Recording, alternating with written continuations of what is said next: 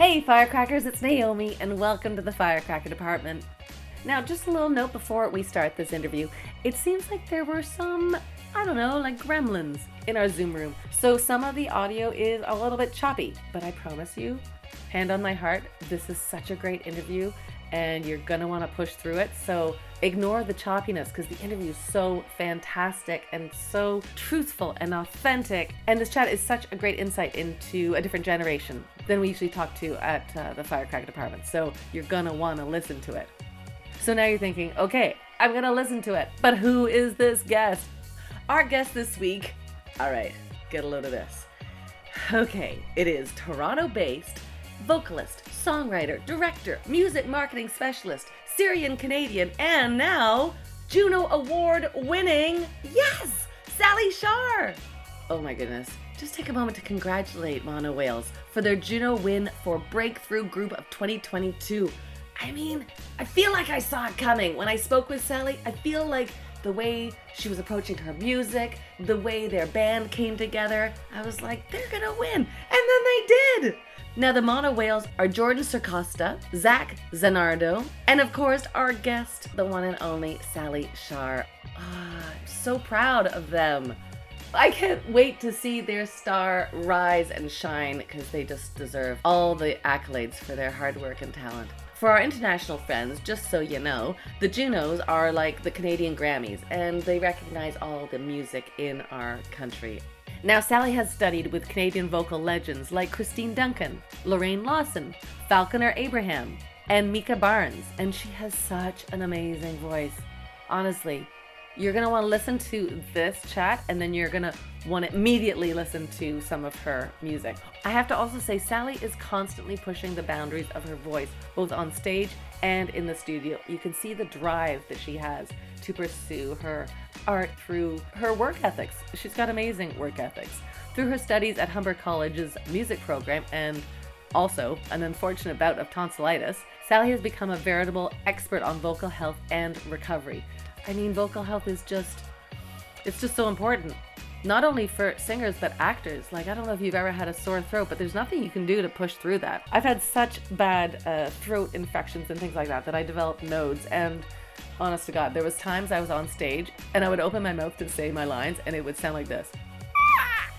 Like nothing, nothing would come out. So vocal health is so important. And I love my discussion with Sally around that. Sally's a founding member of the alternative rock band Mono Whales, and Sally's been the creative force behind numerous music videos, photos, and online marketing campaigns for the band. Yep, she's a firecracker of all trades. Sally's ingenuity and forward thinking approach to music marketing has helped Mono Whales establish themselves as one of the most exciting new bands in Canada. I mean, I could even say world. Once you hear Mono Whales, you're going to be like, this is incredible. Mono Whales' 2019 single, RWLYD, which stands for Really Wanna Let You Down, broke the record for the highest charting single by an unsigned Canadian band when it hit number two on the Mediabase Canada Alternative Rock chart. They released their latest album, Daytona Bleach, in early 2021, which included RWLYD along with top 10 singles All or Nothing and Out with the Old. By the way, Out with the Old has over 1 million streams on Spotify. What? I know. Go listen to it. Okay, wait, don't don't go right now. Listen to this first and then go listen to it.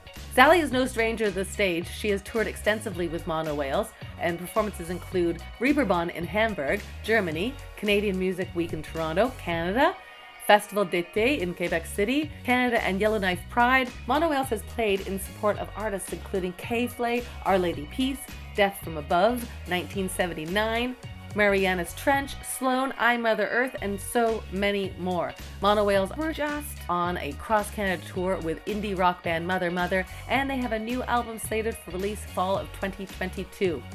So much going on for those folks, and I'll say Sally just does it all with such grace. Listen to my chat, you'll understand what I'm saying. Here she is, the one and only Sally Shaar.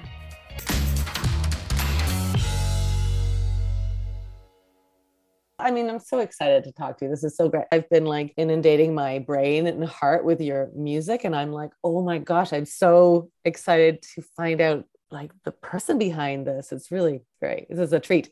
you. Thank you. I love doing podcasts. I think they're really fun. And especially being surrounded by women, it's nice because a lot of podcasts are very male dominated. And yeah. it's really nice. are you close with your family? Yeah. yeah. Yeah. Your family with your family. I yeah, I'm fa- that's a great way of putting it. Like we're I would say we're pretty close, but like every family has their issues. Mm-hmm. Nicely put. I would never air my issues publicly. I think that's an internal thing that you have to respect everybody else's wishes in general. Mm-hmm. But most part, like I'm really lucky to have a family who came to a point, as you could see with the Juno video with my mom, that finally um, really fully support my career. Yeah. For a while, as an immigrant child, you're not stoked as a parent for your kid to go into music or the arts. It's a hard sell because yeah. it, they're like, that's a hard life. Are you yeah. sure? Like, so what did they want you to do, Sally? Oh, to be a doctor. Yeah. Lawyer. Like, I was never gonna be either, honestly. Like, yeah. I was not interested, even though I think those are great career paths. But um, in the end, now that you know things are working out and you have like keywords like cbc it's just like keywords that help them feel like there's success in what you're doing yeah so uh, there's a lot of things that can get lost in translation when a family's language first language isn't english. And my this like english is my parents like third language. So right. very smart people. Are you first generation canadian? I'm an immigrant. And so how many languages do you know? I know two. Solidly i would say i dabbled in german. I've dabbled in french but mm-hmm. i I know Arabic, which is my first language. And then I was actually in ESL as a child to learn English. So right. I went that program. wow, that's an amazing. I mean, first of all, regarding your parents, it is so relatable. I, I don't think any artist won't regard the journey of into their art as uh, challenging with their family because your family doesn't go oh i hope you have struggles and i hope you are challenged financially which is what it is to go into the arts. Was there a time where you because I, I feel like there's a time also as an artist where you suddenly go oh no i'm in this now. Do you remember that that time in your life? Yeah i mean if i'm gonna be honest with you like i always did. I always mm-hmm. was like don't worry i can do this. Like it's like it's almost like this teenage rebellion that like you think that it is at the mm-hmm. time that you're like you know nothing mom and dad. I know i can do this. But it's deeper than that. It's like even from childhood i really feel like i thought about it a lot. And and through my teenagehood and and young adultness like i i still i still sit and think about it. And i'm like is this what i want yes here are the immense struggles that come along with it am i willing to do the work and mm-hmm. maybe even come to those boundaries and and you know lose my privacy or this or that am i mm-hmm. willing to do that to achieve what i want to achieve yes so i always mm-hmm. have those conversations with myself since i was a child i feel like and i was always confident in knowing like that's what I want to do. I was in choir as a kid. I did all the like singing competitions. Like I was so obviously obsessed with music right. and everyone knew it, especially my parents. So they're not surprised. Like when I got to college and I had options, I did end up going for music, but it was like they're like, of course. Like like they right. were like at that point like exhausted at trying. you wore them down that they're like, you were always gonna do this anyways. Yeah. So yeah. I mean, tell me, I'm so curious about how you found your sound. That sounds weird. Is that a weird question?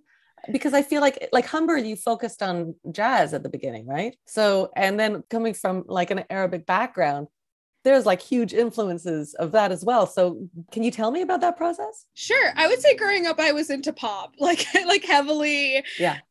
I remember the first time I ever saw Britney Spears on TV, like hit me baby one more time and I was done. Done. Was, Spice Girls, all that stuff. Growing up, I don't know if this is a thread of an just like an immigrant child situation, mm-hmm. but like I don't know any immigrant moms who aren't absolutely obsessed with Celine Dion. so those are your keys right there. You got Britney Spears, Celine Dion, Spice Girls. Like I'm just gonna be honest because I think people like to act cooler than it is with like and some people have it better like you know i didn't grow up with like the beatles or like rolling stones or any of like the traditionally cool thing your parent would bring to you like i came to that on my own eventually right. but for the most part it was like pop music Celine Dion, Arabic music in the household, yeah. And random disco albums that my dad liked ABBA. Like again, I feel like every immigrant parent loves ABBA. So oh someone prove me wrong with that. But I just love like I have a vision of you like putting all this music into a mixing pot and then you're like and then you get your sound. That's how I feel because then yeah but I did discover like my brother is actually heavily into metal. So how I got listening to classic rock or metal, like I know every metal lick from like Megadeth to Amon Amarth, like just sitting in my room next to him, him playing guitar right. my life, like it influenced me in a way as well, like hearing yeah. that music. And then for my own, I got into like heavily into like indie music, rock music. At the moment, I find that I'm heavily more into electronic music than I've ever been. Mm-hmm. So I don't think I've ever been a person of like one pot. So that's why it's really hard for me to describe my sound because yeah. I, like I try not to care about it if I'm But gonna... that's so great. Like why do we need to label it, right? Why can't it just be Sally's sound? Yeah, I mean to to be fair even to the rest of the band, like that's what makes it even more interesting it's like i have this whole lifetime of influence yeah but Zach has a lifetime of influence and Jordan does. And so we come together and I think of it like a Venn diagram of like where oh our gosh, yes. I talk about that all the time in firecracker department about like like what your sound is or what like your dreams are in firecracker dreams and the Venn diagram. I talk I'm and then there's your the middle part is the mono whales. Yeah, exactly. So I love it very heavily influenced by all of us. Like Zach writes a lot of really like core stuff in mono whales.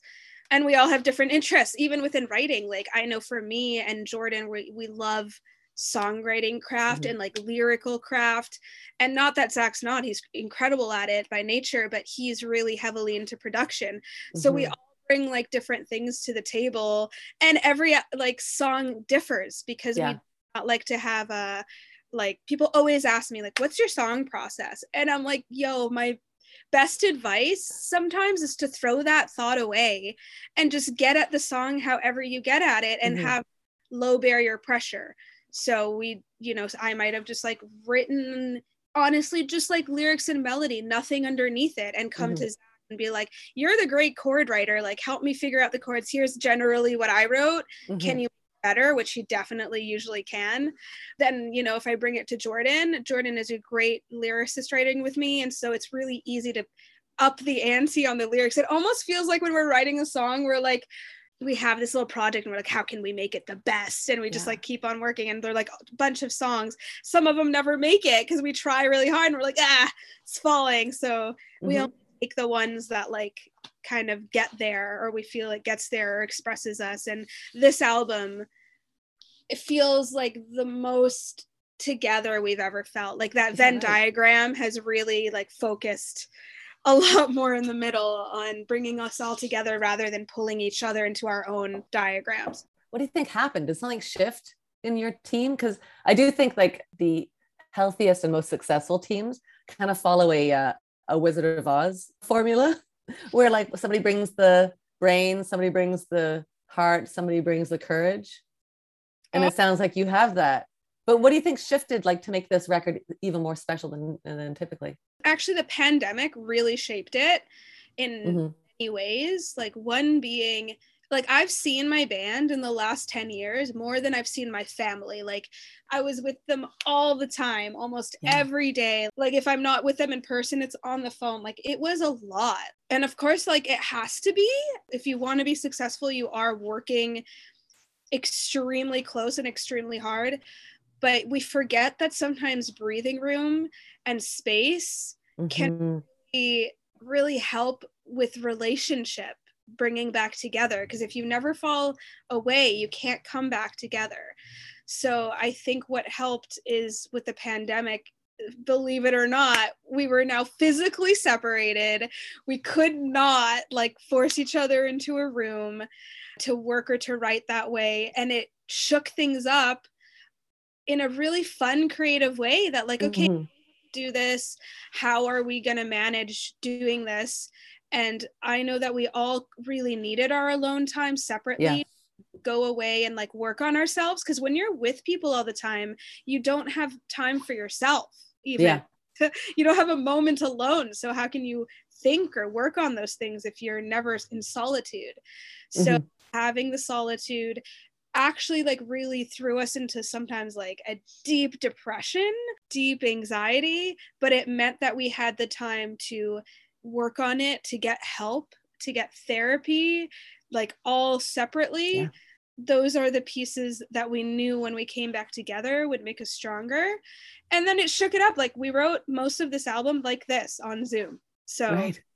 it was great. Eh, not everyone likes it. We all are different levels about how we like it, but I'm a huge advocate of writing on Zoom because you can mute and walk away. Right. right. Mute, yeah, yeah go get a cup of tea and keep thinking about the lyric and not feel pressured to be staring someone dead in the face that like we need to finish this lyric today. Like yeah. this gave again breathing room.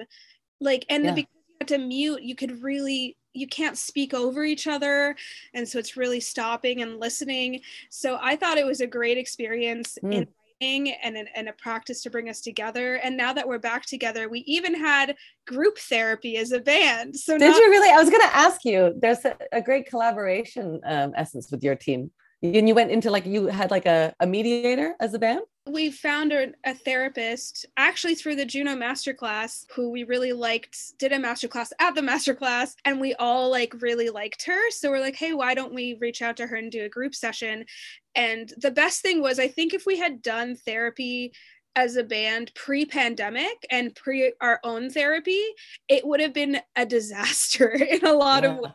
Yeah, but yeah had cooled down and thought about things and worked on things you we didn't go into therapy with feeling aggression. Like we were mm. actually, like feeling good and calm which makes it much easier to like come together and work together rather than like be at each other's throats. It was very yeah. much we want to be on the same page badly. So what can we do to work together and get there? And i think we've come a long way.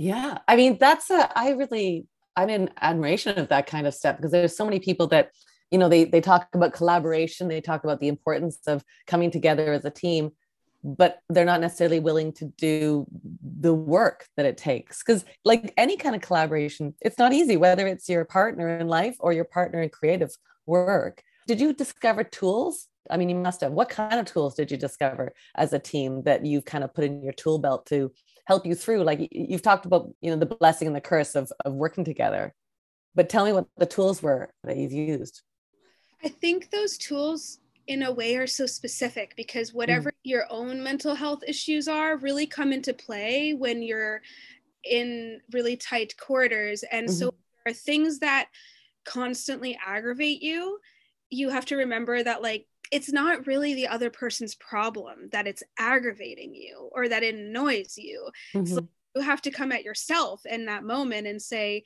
like, why am I reacting? How can I change the way that I see the situation or my actions so that I don't come in with aggression and then there's a bad vibe and then like what a terrible yeah. room to be in. Yeah. I have the goal of being in a really great room. So making sure that I'm constantly, I think we're all doing this, checking in with ourselves right. so that we're not coming in with the same type of behaviors that we always have. So it's right. just, it's like self awareness.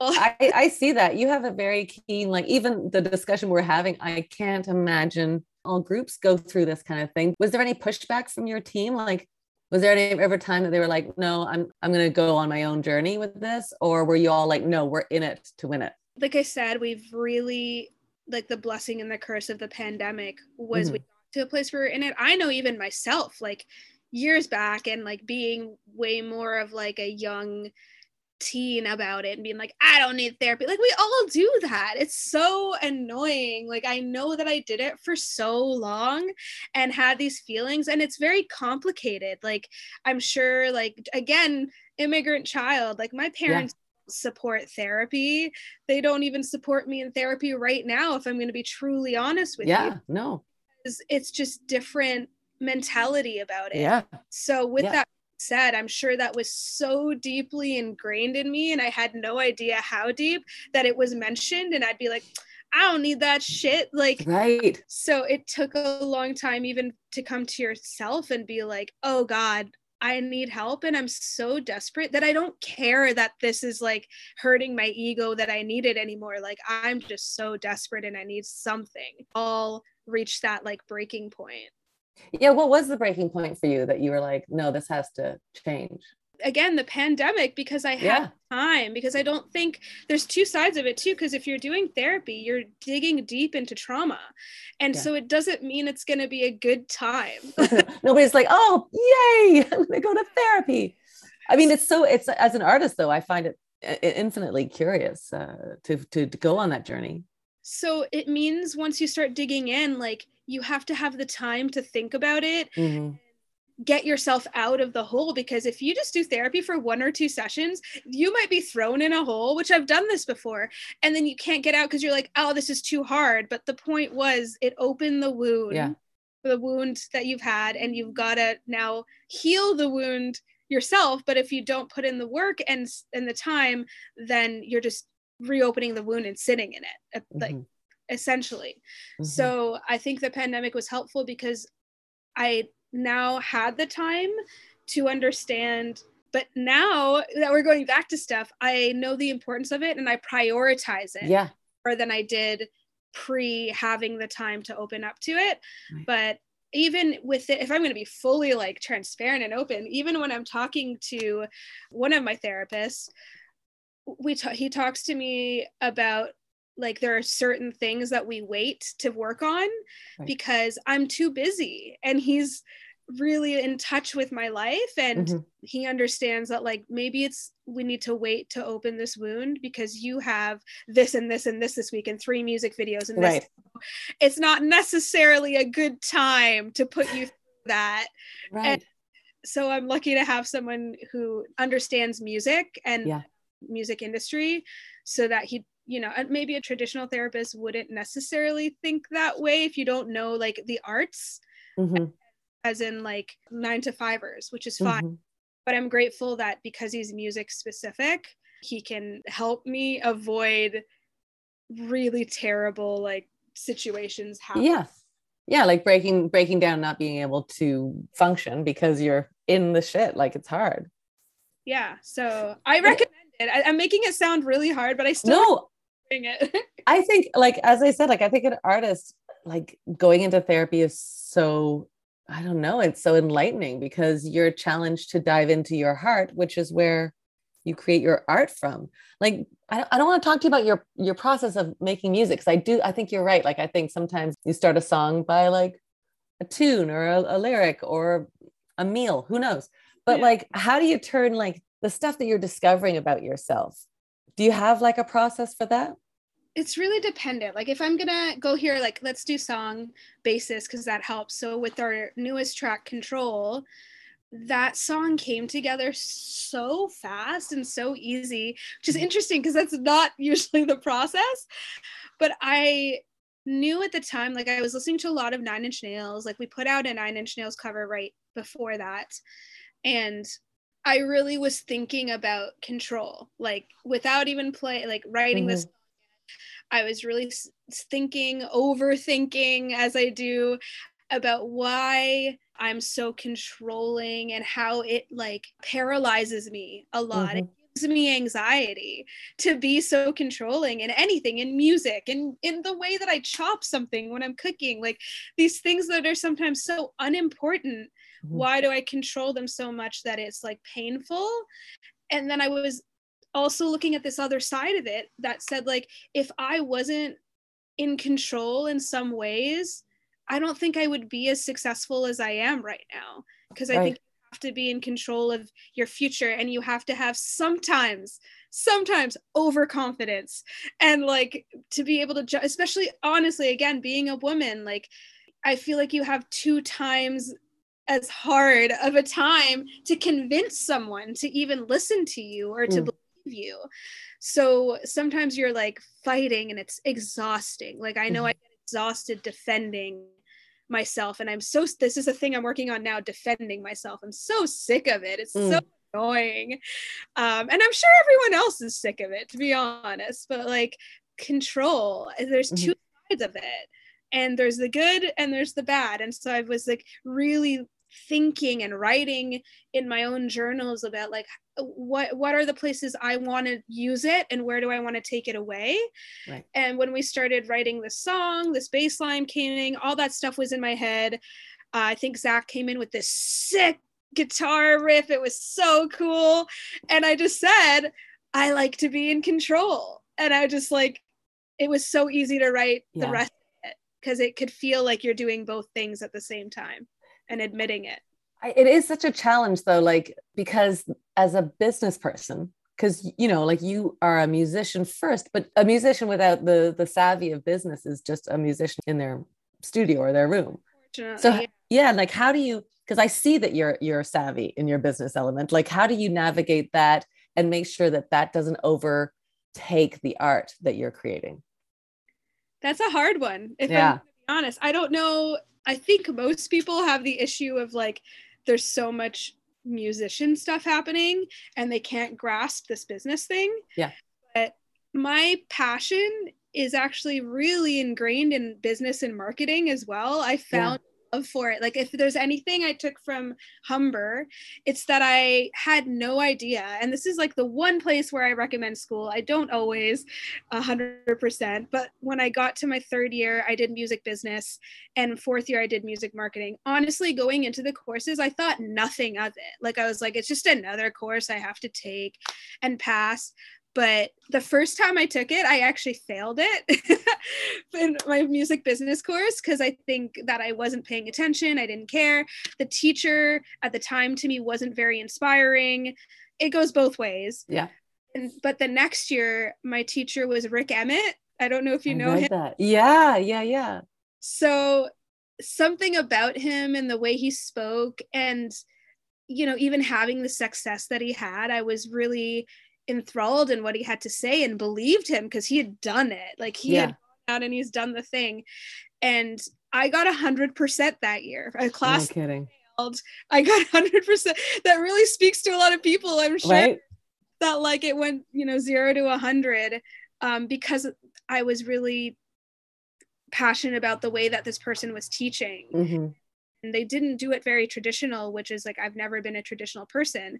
So then i took music marketing with him the next year and i actually went to him and was like look give me more work. Like i i want you to just like work me. Mm-hmm. i love like marketing. I want to be the best. At the time i was in college so i would use that word. Yeah. So he would give me like so many extra assignments that didn't even count for like grade but i was just passionate about yeah. learning about it. And and I knew that it was important for some reason. I didn't know why. I just loved it. So after leaving school little did I know that that was the thing that lit my fire that I had no idea that I would be so in love with that and the fact that I've always been an internet child. Social media mm-hmm. always been a huge part of my life. I just grew up with it couldn't help it it happened naturally that that somehow when i came out of school and these all coincided. And then i was also a musician. So yeah like it does seem like it all kind of came together in the perfect storm. Because i read that working with Rik Emmett sort of unlocked a passion for marketing in the music industry. Were there a couple of like key takeaways that you're like i'm forever going to do this? That is like in my blood now. I remember he had this speech he did once in class and it really really hit hard. He asked the class of like probably 40 people or so, maybe a bit more, how many of you in here think you're going to make it in the music industry? Yeah. And like, you know, honestly, a third of us put our hand up. I was surprised not everyone. Wow. Did, yeah. A lot of us did. I mean, some people were honest, but I had my hand up front Of course row. you did. Yeah. Front row. And he was like, honestly, almost none of you are.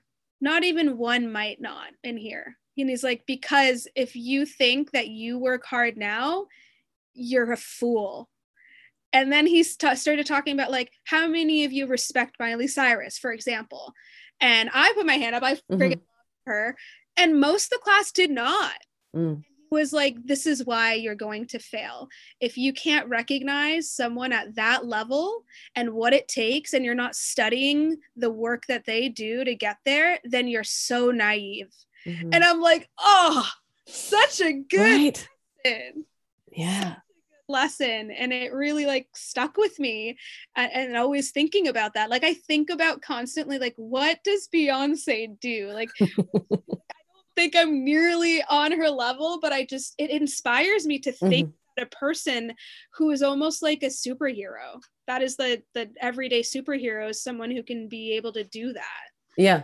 So And so, I mean, and then you make it work for you too, right? Because you're a different person. Um, caught up like caught up in being Beyonce. I'm never going to be. I don't no, I mean, Be- there's never going to be another Beyonce, but there's never going to be another Sally. Like, they're just that's that's how it works. But I- my my thinking is like, I do think that people enter the arts without the recognition of you're entering a business, Mhm. right? So, and that's what you're talking about. But I also think like, have you found yourself uh, focused too much on the marketing, and then you need to reignite your art? like I jumped on you. Yeah. It is it's very easy once you get into it to get caught up in it because there's endless amounts of work. Like Yeah. I, I could spend a hundred percent of my time doing the business and the marketing. Yeah. And that is a job. Like you can And but and you, you might think it's easier right it's easier to delve into like marketing at your computer as opposed to like diving into your heart that it's going to be that's going to cost you something yeah, I mean the interesting thing is with that is I'm super emotional about the marketing. Like I need to scale it back sometimes because sometimes a font will drive me up the wall. Like this font ruin the campaign. We can't like no, it's not. Like this is where the the pieces of control Right. have to come in and chill out. But with that being said, yeah, writing, especially because it's so collaborative, Mhm. is a lot of work and digging deep and working on yourself and getting people on the same page. So I would say this band in general gets caught up a lot in the business and marketing. But these days, what we try to do is a lot times where it's like Ah. coming soon. So like right like in the next two weeks, I'm switching over from we have a new single coming out next week. So working on those things and I'm about to switch over into tour mode, which Right. I'm still doing that stuff, but I need to switch my brain on to like rehearsals, working out, focusing on singing up until the tour. After the tour, even though we're going to have more shows, I think we're switching again to writing mode. So it's mm. like, even though this work still needs to get done, you kind of have to just, what is the word? compartmentalize Compartmentalize. yeah i love it i love it that's going to be your new favorite word but it's like it's not one that is easily running off your tongue that's how it feels because it doesn't Yeah. mean you can shut the door on other stuff it needs to still happen but we're becoming better at understanding what the focus needs to be at the time yeah that things don't fall apart Yeah. I mean, I can see that. Uh, I mean, I can see you're passionate. I understand that, like, the font's not right. I get that. It's like, you know, that control, that perfectionism. I'm definitely not in the world of perfectionism. I'm more of the, like, I think it's good enough. And then somebody will be like, you spelled your name wrong, which isn't great either.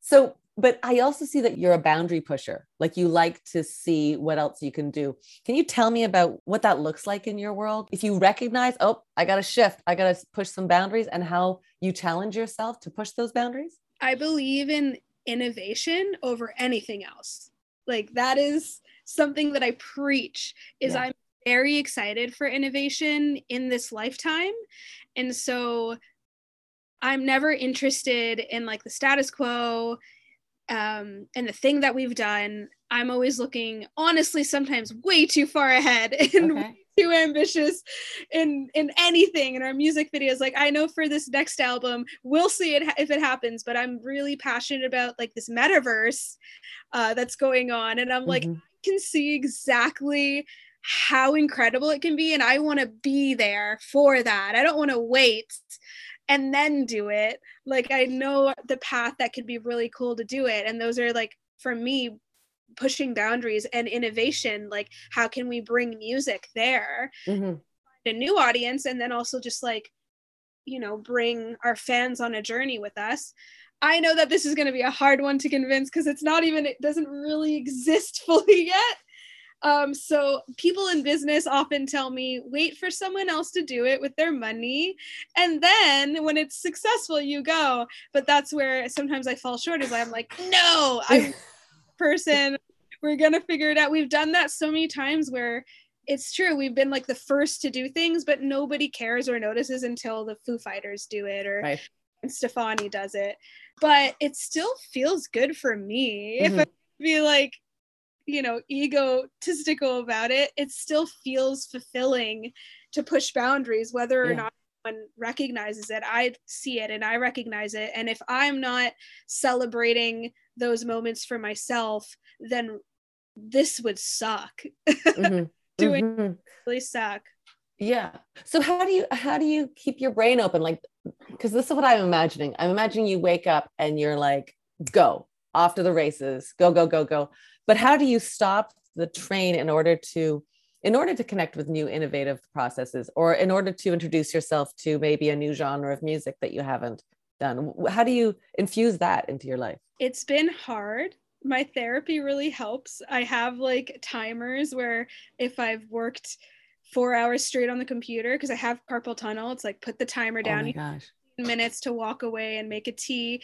Focus on drinking your tea and nothing else. So i have like tools like you were saying to kind of help because uh, me and my band are workaholics like that yeah. Um, all on our own right.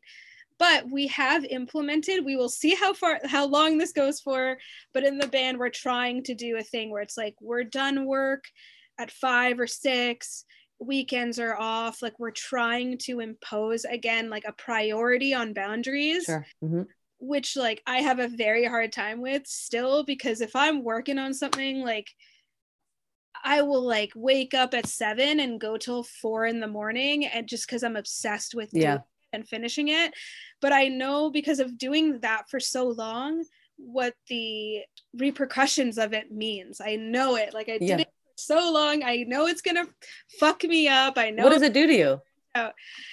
It it burns me out. Then I've yeah. lost sleep. Then I'm I know when I get in those cycles, I'm not eating because I'm just like obsessed with finishing work. I'm hardly peeing. I play a game where I'm like, ah, we'll see how long I can do. I gotta finish. It's like oh really, oh it's really insane stuff. I'm yeah. sure can relate on all of it, but like I get fully, fully too into something, too obsessed. Yeah not healthy for anything. So just really trying to set boundaries, especially even like I said, we were on the phone with each other all the time, being like, yo, it's six o'clock. Let me have dinner with my family. Like yeah. uh, we need to not be on the phone. Yeah. Yeah, because your career is long. I mean, it's amazing what you've done in the span of time that you have been on this journey, but hopefully this is like 10 20 30 years from now you'll still be creating new things. Do you have a vision of that? Do you have a vision of your the longevity of your career? It's a very self-conscious question because i i have to believe it. You know i think if i don't believe it how can anyone else mm-hmm. believe it? definitely feel way more confident now that we have some accolades to put behind them but that's not enough. I know that you know some people get accolades and that's they stop or think it's over but hell no. Did you even take a breath when you got the nomination? The juno nomination? Did you even like let's just celebrate for 24 hours and then we can get back to work? It was like that video that that we yeah. me screaming. It was that and then that was it. Like i think a lot of people that are extreme workers it's really hard to even that moment that I did that, like I have to try to find those moments and be excited because a lot of the time I feel like you get exciting news and you're not, it's like, oh, but what else? Mm-hmm. What where I'm already ahead of that. Like we did that already. What's what's next? So you don't even enjoy the thing. And so i know that the whole band is trying to be much better about like yo this is a great thing like it's Yeah. okay to celebrate or be excited about a thing rather than be like yeah it happened i got to get to this now Yeah. which we often do it's the patience, right? I mean, I think that I've had this feeling my entire career of impatience of like, I want to get to the thing. I want to get to the thing. And I guess it's a matter of like living in the moment. Like what I'm watching you do is like trying to find a way of setting boundaries. You know, there's a world, right? If we just keep working, we're not going to see the world. yeah I, I this goes back even the boundaries thing like if it's something i know i never grew up with boundaries something i've learned through therapy i'm an immigrant child i wasn't Yeah.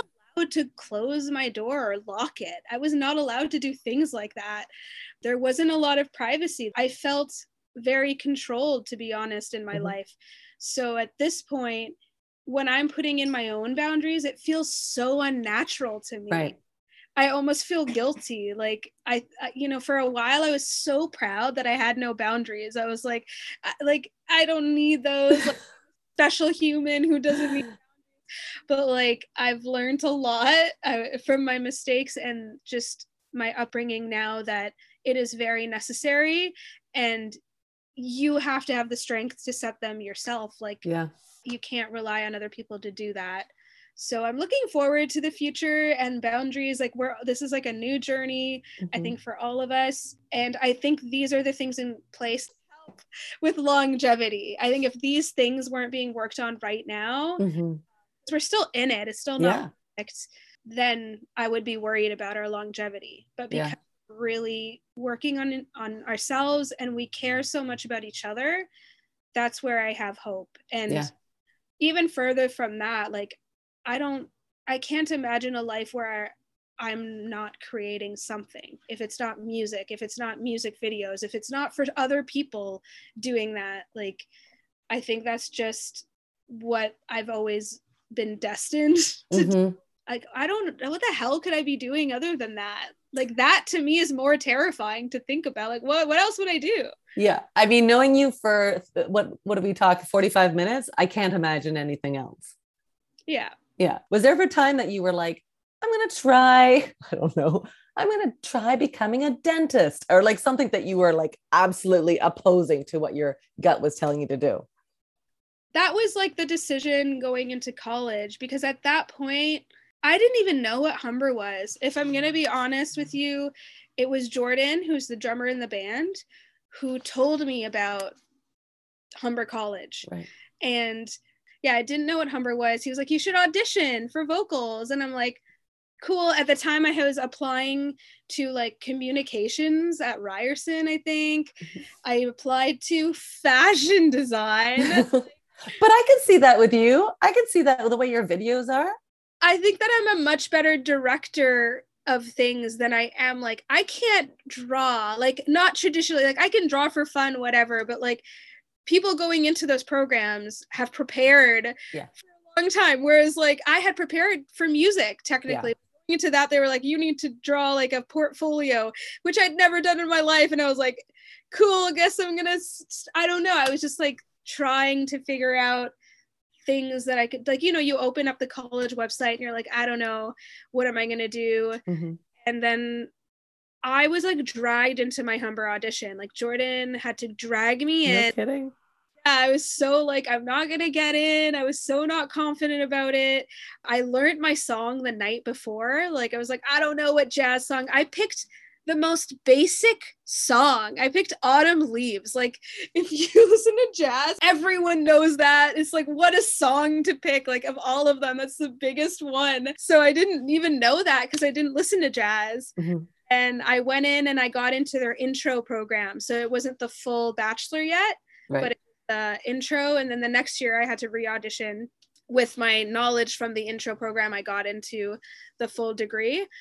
But Jordan really helped. I would say that an integral part of my future. And the irony, we weren't even in a band yet. So That's wild. years later, that he also got into Humber, and then we started a band. And when we started, Jordan was like in a million other bands. So he was like, "I don't know if I'm gonna have time for this band. It's my last priority," is what he told. Right. least he was honest. When did you lose the ginger ale part of your band title? I want to say like seven years ago, like when Take It Back came out, we Mhm. decided to do kind of like a clean rebrand because at the time we were coming out of college. So it was like very confusing what our sound was. And we were trying. Like if you listen to early Ginger on the Mono Whales, it is like all over the place. Like there are influences of jazz and like this and that. You're like, what the hell is going on? Yeah. Which to listen back on. yeah. Shows But you're discovering it, right? Like you can't, those are part of your, the growing years. And it was great. I'm not ashamed of them at all. Like it helped us to get where we are, but I Yeah. think we started to really find our sound. And at that point, we wanted to break from, you know, all the previous stuff to this. We wanted to Mhm. be actually, we're going in a new direction. And so it was, you know, such a small drop. We just dropped the ginger ale and we went Mono Whales because if you're going to Google ginger ale, good luck on the Google SEO. You're not going to See your marketing brain, you're already. SEOing it. I think your band has a really unique sound. What do you think made the Juno jury sit up and give you a nomination? I think they've just seen us work our asses off. Like, Mm. I do think anyone who knows us can see, like, we're independent. So we're Mhm. still independent. Uh, we were self managed up until just the pandemic. So we're still feeling like we have our team and they're incredible. So I don't want to discount all the work that they do. But we didn't have the traditional like get signed by a label and then this thing and one in a million chance. Like we have really always had to put up our sleeves. We still do and work nonstop and try and and fail and write and all these things.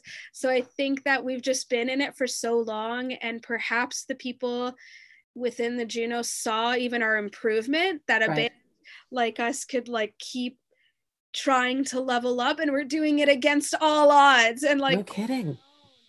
So maybe maybe that's why but i also don't know like you can't really know. Yeah. uh, but i'm grateful that they see us as a breakthrough group. It's funny because like i always laugh at like you know new group of the year breakthrough. I'm like sure i'll take Meanwhile, how long have you been a band? i mean ginger ale the Mono Whales has almost been 10 years. Mono Whales, i think like five or so. Wow. maybe less I mean, I love seeing the the legends that you've worked with or the influences that you've had because it spans so much. I want to. I'm going to give you a couple of names. I want to ask you to give me like a sentence of the thing that you learned from that person. okay Okay, so uh, Christine Duncan. dagger to the heart because I Yeah. love her so much. Mhm. I learned about creative freedom, Mm. Christine Duncan. And she helped me realize that being outside of the box is incredible and it's a great thing. That's my sentence about Christine. I love it. I love it. Here's another one. Lorraine Lawson. firecracker for speaking about someone. She is so full of life and so excited about vocal and performance. And to this day, like eh, the lessons that I've learned from her, I use every day. I Yeah, like what? for, like even the smallest thing like she's like hey when you're on stage and you have your mic if it's in front of you and you're not using it why is it in the way pick it up put it back here Yeah. and the stage and i think of her every time that i do that i'm like lorraine lawson I love that. Okay, uh, Falconer Abraham. Ugh. I just this is just fun for me to watch your face explode with joy every time I say somebody's name because I know you you love them. You can see it. yeah I, I just also haven't seen them in a while so falconer helped me at a time where my i was struggling a lot in like my physical throat and yeah, you had laryngitis, right? I had to get my tonsils out. I had chronic tonsillitis, chronic strep throat. Like for years, I didn't understand what was going on. Finally, the pandemic, I got them out. So it's all good. But it was at the beginning of that journey and beginning of like before I had in ears and stuff. So I was wailing on stage trying to hear myself. Right. So he really, if anything, taught me the strength to speak up and say, hey, I need this. If you want me mm-hmm. to be this way. This is something that I need and that you guys have to care about if you care about me. So Wow. that's something that Falconer taught me. now that you've had your tonsils removed, are you easy peasy now, or do you have to do a regime to make sure that you don't go down a, path of, of unhealthy vocal cords? I've always been like very intense about my vocal health, especially because of that. I think that I'm going to continue to be intense. But with that, I think that because of what was going on, I had reached like a plateau of Right. like, this is the best you're going to get. So, like, I did everything I could, but that was where I was to get. And I, I did most of the tours, like strep throat, sick. I, the Daytona Bleach album, I was completely like strep throating Yeah. recording that entire album. So for me, it's like I've never it's been years since I've sang pain free. Yeah. So excited. Like I can't imagine a tour where I'm not sick. So of course I'm going to be intense. I'm not going to drink anything probably. I'm one of those people like I have my thing. I'm going to bed. I'm eating healthy. I'm I'm trying to work out on the road although it's really hard when you're once you're out there, but I'm mm-hmm. kind of like a drill sergeant when it comes to that stuff, believe it or not. No, I get it. You know what? I was doing two shows, like a kids show at like eight o'clock in the morning, and then an evening show, another theater show.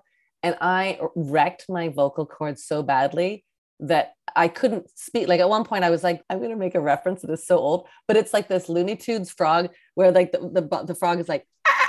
like they can't, there was no sound. I was like spitting up blood. It was so bad. Yeah. And so I get, I get that like, and the pain of like, that's your, that's your craft. Like, what do you, yeah, it's really scary. The other side of it is you're the only one experiencing it so it's defending yourself no one believes you as much and it's almost like all this gaslighting that you're like i can do it i can Yeah. like at the end of the day after going to the doctor and he took them out there were two sizes like, like there were two golf balls essentially in my throat and he's like i don't know in what world were you able to tour and play Yeah. like he's like you're a maniac and i was like You're like lucky you didn't develop nodes though, right? yeah i'm very lucky Okay, here's another name. Uh, Micah Barnes. Micah Barnes the Right? Wow, yeah, the the newest addition to my my vocal family.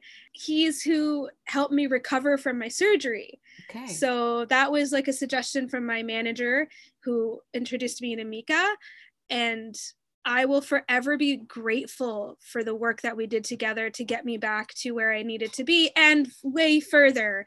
Like Micah is special because it's not just a vocal coach, Mhm, he is like a life coach at the same time mhm. and with with a filter through a music career Yeah. so i sometimes i had a breakdown actually in the studio recording this upcoming stuff and i was so helpless and didn't know what how i was going to make it through singing that Micah's the first person i called Was that pain, like, was that emotional pain you had a breakdown or the vocal pain? it was emotional Yeah. which is great i rather that in some ways but it's like it speaks a lot to be in the studio and desperate and and on the f- floor needing help and calling my vocal coach Yeah. Yeah. No kidding. What's the thing that you do that is like, do you have a polar opposite life where you're like, I also rug hook or I like to breed hamsters? I don't know. Do you have something that's completely the opposite to your music career? Because i love the internet and technology so much like i do this a lot and to be honest i love it so there's two sides of it. It's like I could be working and that's intense and it's work, but in my free time, people sometimes get on me like, "Why are you on social media and you're off?" And I'm like, "But now I'm doing it for enjoyment. Leave me alone." we like work. But the other half of it is like it's very very easy for me to turn my phone off and put it away because Mhm. it's so intense in my life that I walk away and I just get to be with my loved ones. Like that's my other thing is to be close with my loved ones and whether that's like watching TV, painting, I don't do anything like too serious. It's just like being with people that I love is Yeah. my alt, uh, my alt life. Yeah, I get it. Oh, well, listen, we have to wrap it up. Well, well I don't want to. I, I could talk to you all day. I think you're extraordinary. And I want to do like, uh, do you ever see that film? It's called um, Seven Up. And there's like this, it's a really great documentary. And they follow these um, gals when they're seven, and then they were 14, 21. I have heard about this. I have not seen it yet, but God, it sounds good. Right? I want to do that with you. I think like we should follow up every three years or something just to see where your where your world's at. Because I think you're Honored. extraordinary. Cool. Thank you. We'll do like the table turning question. You can ask me a question, then we'll wrap up some firecracker questions. I love it. Okay. When was a turning point in your life, a moment that you knew that like was the moment that you're like, yes, I am doing the thing that I want to do? Kind of like you asked me. Yeah, I know. I love that moment so much because it's so there's no word for it, right? There's no word for when you're just like feeling good about your in your gut, you feel right? Just like the certainty, the gut Yeah. feeling. What's it like? uh, There's many of them, but what's like a moment you remember? I would say I have yeah, many of them. One of them was uh, when I started theater school, like the very first day. I I fought it because I was like, oh, theater school, that's not a very secure career, and all these thoughts. And then the very first day, I was like, I don't want to do anything else. I was like in it, and there's a lot of like fear in my theater school of people getting cut at, Mm. after the first year and the second year. And I was like, I'm I'm just in here. I'm I'm in it to for the long haul. I'm it's my my life now. And then the second one is when I started working with Second City. And I remember like walking into the building and be like, oh, oh, it's it's my friends. John Candy, my friend, Catherine O'Hara. I mean, they weren't my friends for God's sake, but Flex. right? I I was just home. Like it just felt, yeah, it just and anytime I think uh you must feel that on stage though. Don't you feel like you're home when you're on stage? I think that like even if there's not a person there, like it's the place that I've always wanted to be. Mhm. Trust me, there are many shows when there's no person there. So, I know. I mean, that's part of it though, right? That's part when you know you're in the right place when you're like, I it actually doesn't matter to me. yeah. What's been your favorite stage that you've been on? Oh boy. We had the pandemic. It's been so long. Yeah. But I have always loved playing the horseshoe. Yeah. Like more that it's not just like the stage isn't like an extraordinary stage. No. But it's because I at the time like I I went there so much and saw so many shows like big bands, small Yeah. bands, whatever. And when I play there, the energy in the room it's it's the energy. That's what it yeah. energy in the room is unmatchable. And all the shows we've ever put on there have been like the best shows. So I don't even know if it was the venue. It was just like No, there's something special about that venue. I agree with you. Anytime I've ever been there, you just feel like there's a little bit of magic that's about to happen.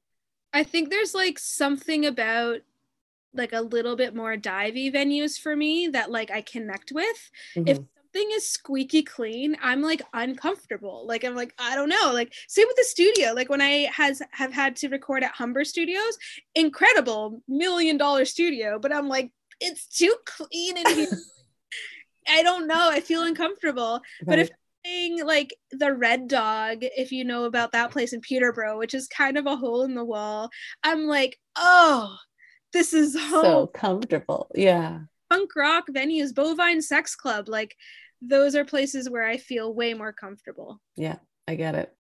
Fill in the blank. What is a firecracker to you? I mean, I said Lorraine Lawson, so I'll say Yeah.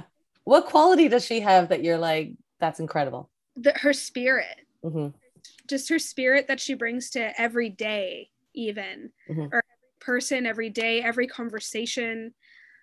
That's something that I think about and that I think is a very hard thing to do on a daily Yeah. basis. Yeah.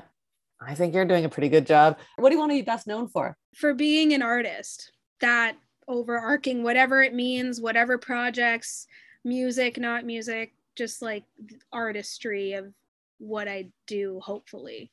Mhm. I love it. What's something that people don't know about you? Oh, I thought about this the other day because this question comes up a lot and I'm like so blank because I feel like everyone, I'm pretty open about stuff. It is so dumb and I'm so excited.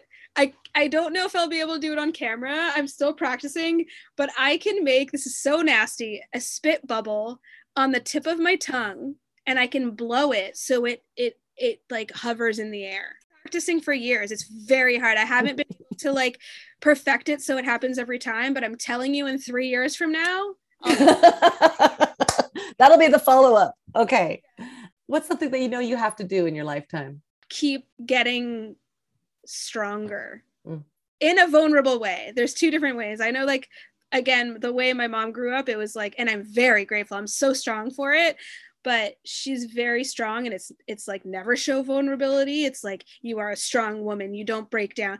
But that's really brutal. So i want to make sure that i'm strong in the things i need to be strong about and i'm really open and vulnerable and honest with the things that i'm the most self-conscious about so mm-hmm. that i don't have a fake strength if that that resonates. Yeah. No that re- i mean my my father was lithuanian and my mom was british so there was a lot of like just be strong.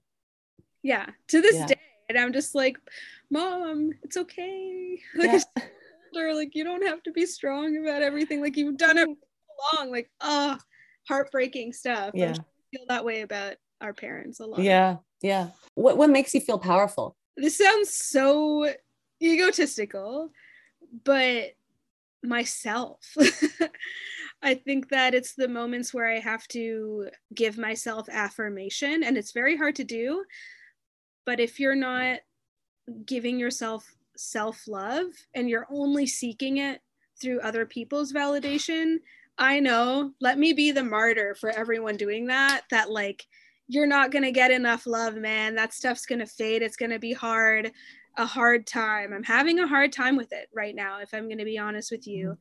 But I'm working on, I've been talking to a lot of other artists about this, just like self affirmation and love and writing down every day, like these are the things that I know that I can do. And giving yourself compliments so that you don't have to rely on other people. Mm-hmm. So it's very long-winded answer. Not at all. No i think it's a really valuable thing to put in your back pocket. Like if you can train yourself to um, rely less on you know the admiration of others i think you know you'll be better off but it's not easy. Because imagine then things happen where the script is flipped and now you're only getting hate. And if that's all you know ah brutal. Yeah. And i will just say as a second part to that in in where i found my power as much as it's myself, it's other people. So seeing other people do incredible things and succeed and and you getting on CBC and hearing your stories and listening to every single person and knowing that they have a story that's going to connect with you. And so just like listening and finding power because every person on this planet has superpowers and so we might as well listen to them and learn from them. I love it. My final question is advice, advice you would have given to your younger self, which is wild because you're so young right now. But what's advice you would have given to a younger before band days? Before band. Ooh, okay. Yeah, like when you were 12. You know what I think about often? And this isn't like the most romantic advice to give, but uh, the thing that I regret is like these days I see like kids that are making six figures, like just from like fan accounts yeah. on TikTok and i think that i had a lot of potential to be that person but i didn't know that that existed. It didn't technically exist yet like you couldn't monetize but i would have told myself to the moral of that is to start younger. Like don't be so afraid of fucking up and looking stupid and making mistakes. And i and to be fair i did a lot of that but even more of that like go ahead and try the earlier on you can work on your craft especially the stuff that you feel that you want to be better at like say i really got into guitar at age 12 even more like start. I'm telling mm-hmm. you out there start now like your career has already started even though it doesn't need to go anywhere. I love it. I think you're extraordinary and i'm so happy. I know you're so busy so i'm so happy we had some time together. I can't wait to share this story with the firecracker community. So much for having me. I really thank you so much. That was so great, Sally. I love chatting with you. Thank you. Thank you. I have to say, I just felt really lucky because, you know, sometimes I get to chat with our podcast guests in this little pocket of time. You know, they don't have a lot of time or they're just like taking a break between things. And I got Sally just before she went on tour. And one of the things I love about her is that, you know, with Firecracker Department, we talk about Venn diagrams a lot, like where your goals and dreams overlap Firecracker's goals and dreams, and that's like the sweet spot of how we work together. And Sally said her band was also like a Venn diagram, bringing all the expertise and all their talents overlapping, which I just love. I love the idea when you recognize what are the things that overlap and how do we use that as our launching force to establish ourselves as a company, as a group, as a team. She's so smart.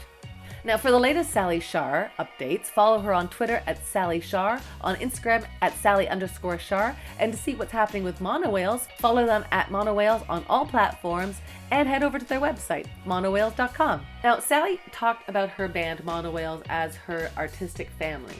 And I love that. I think we have the family we're born into, and then we have the family we choose.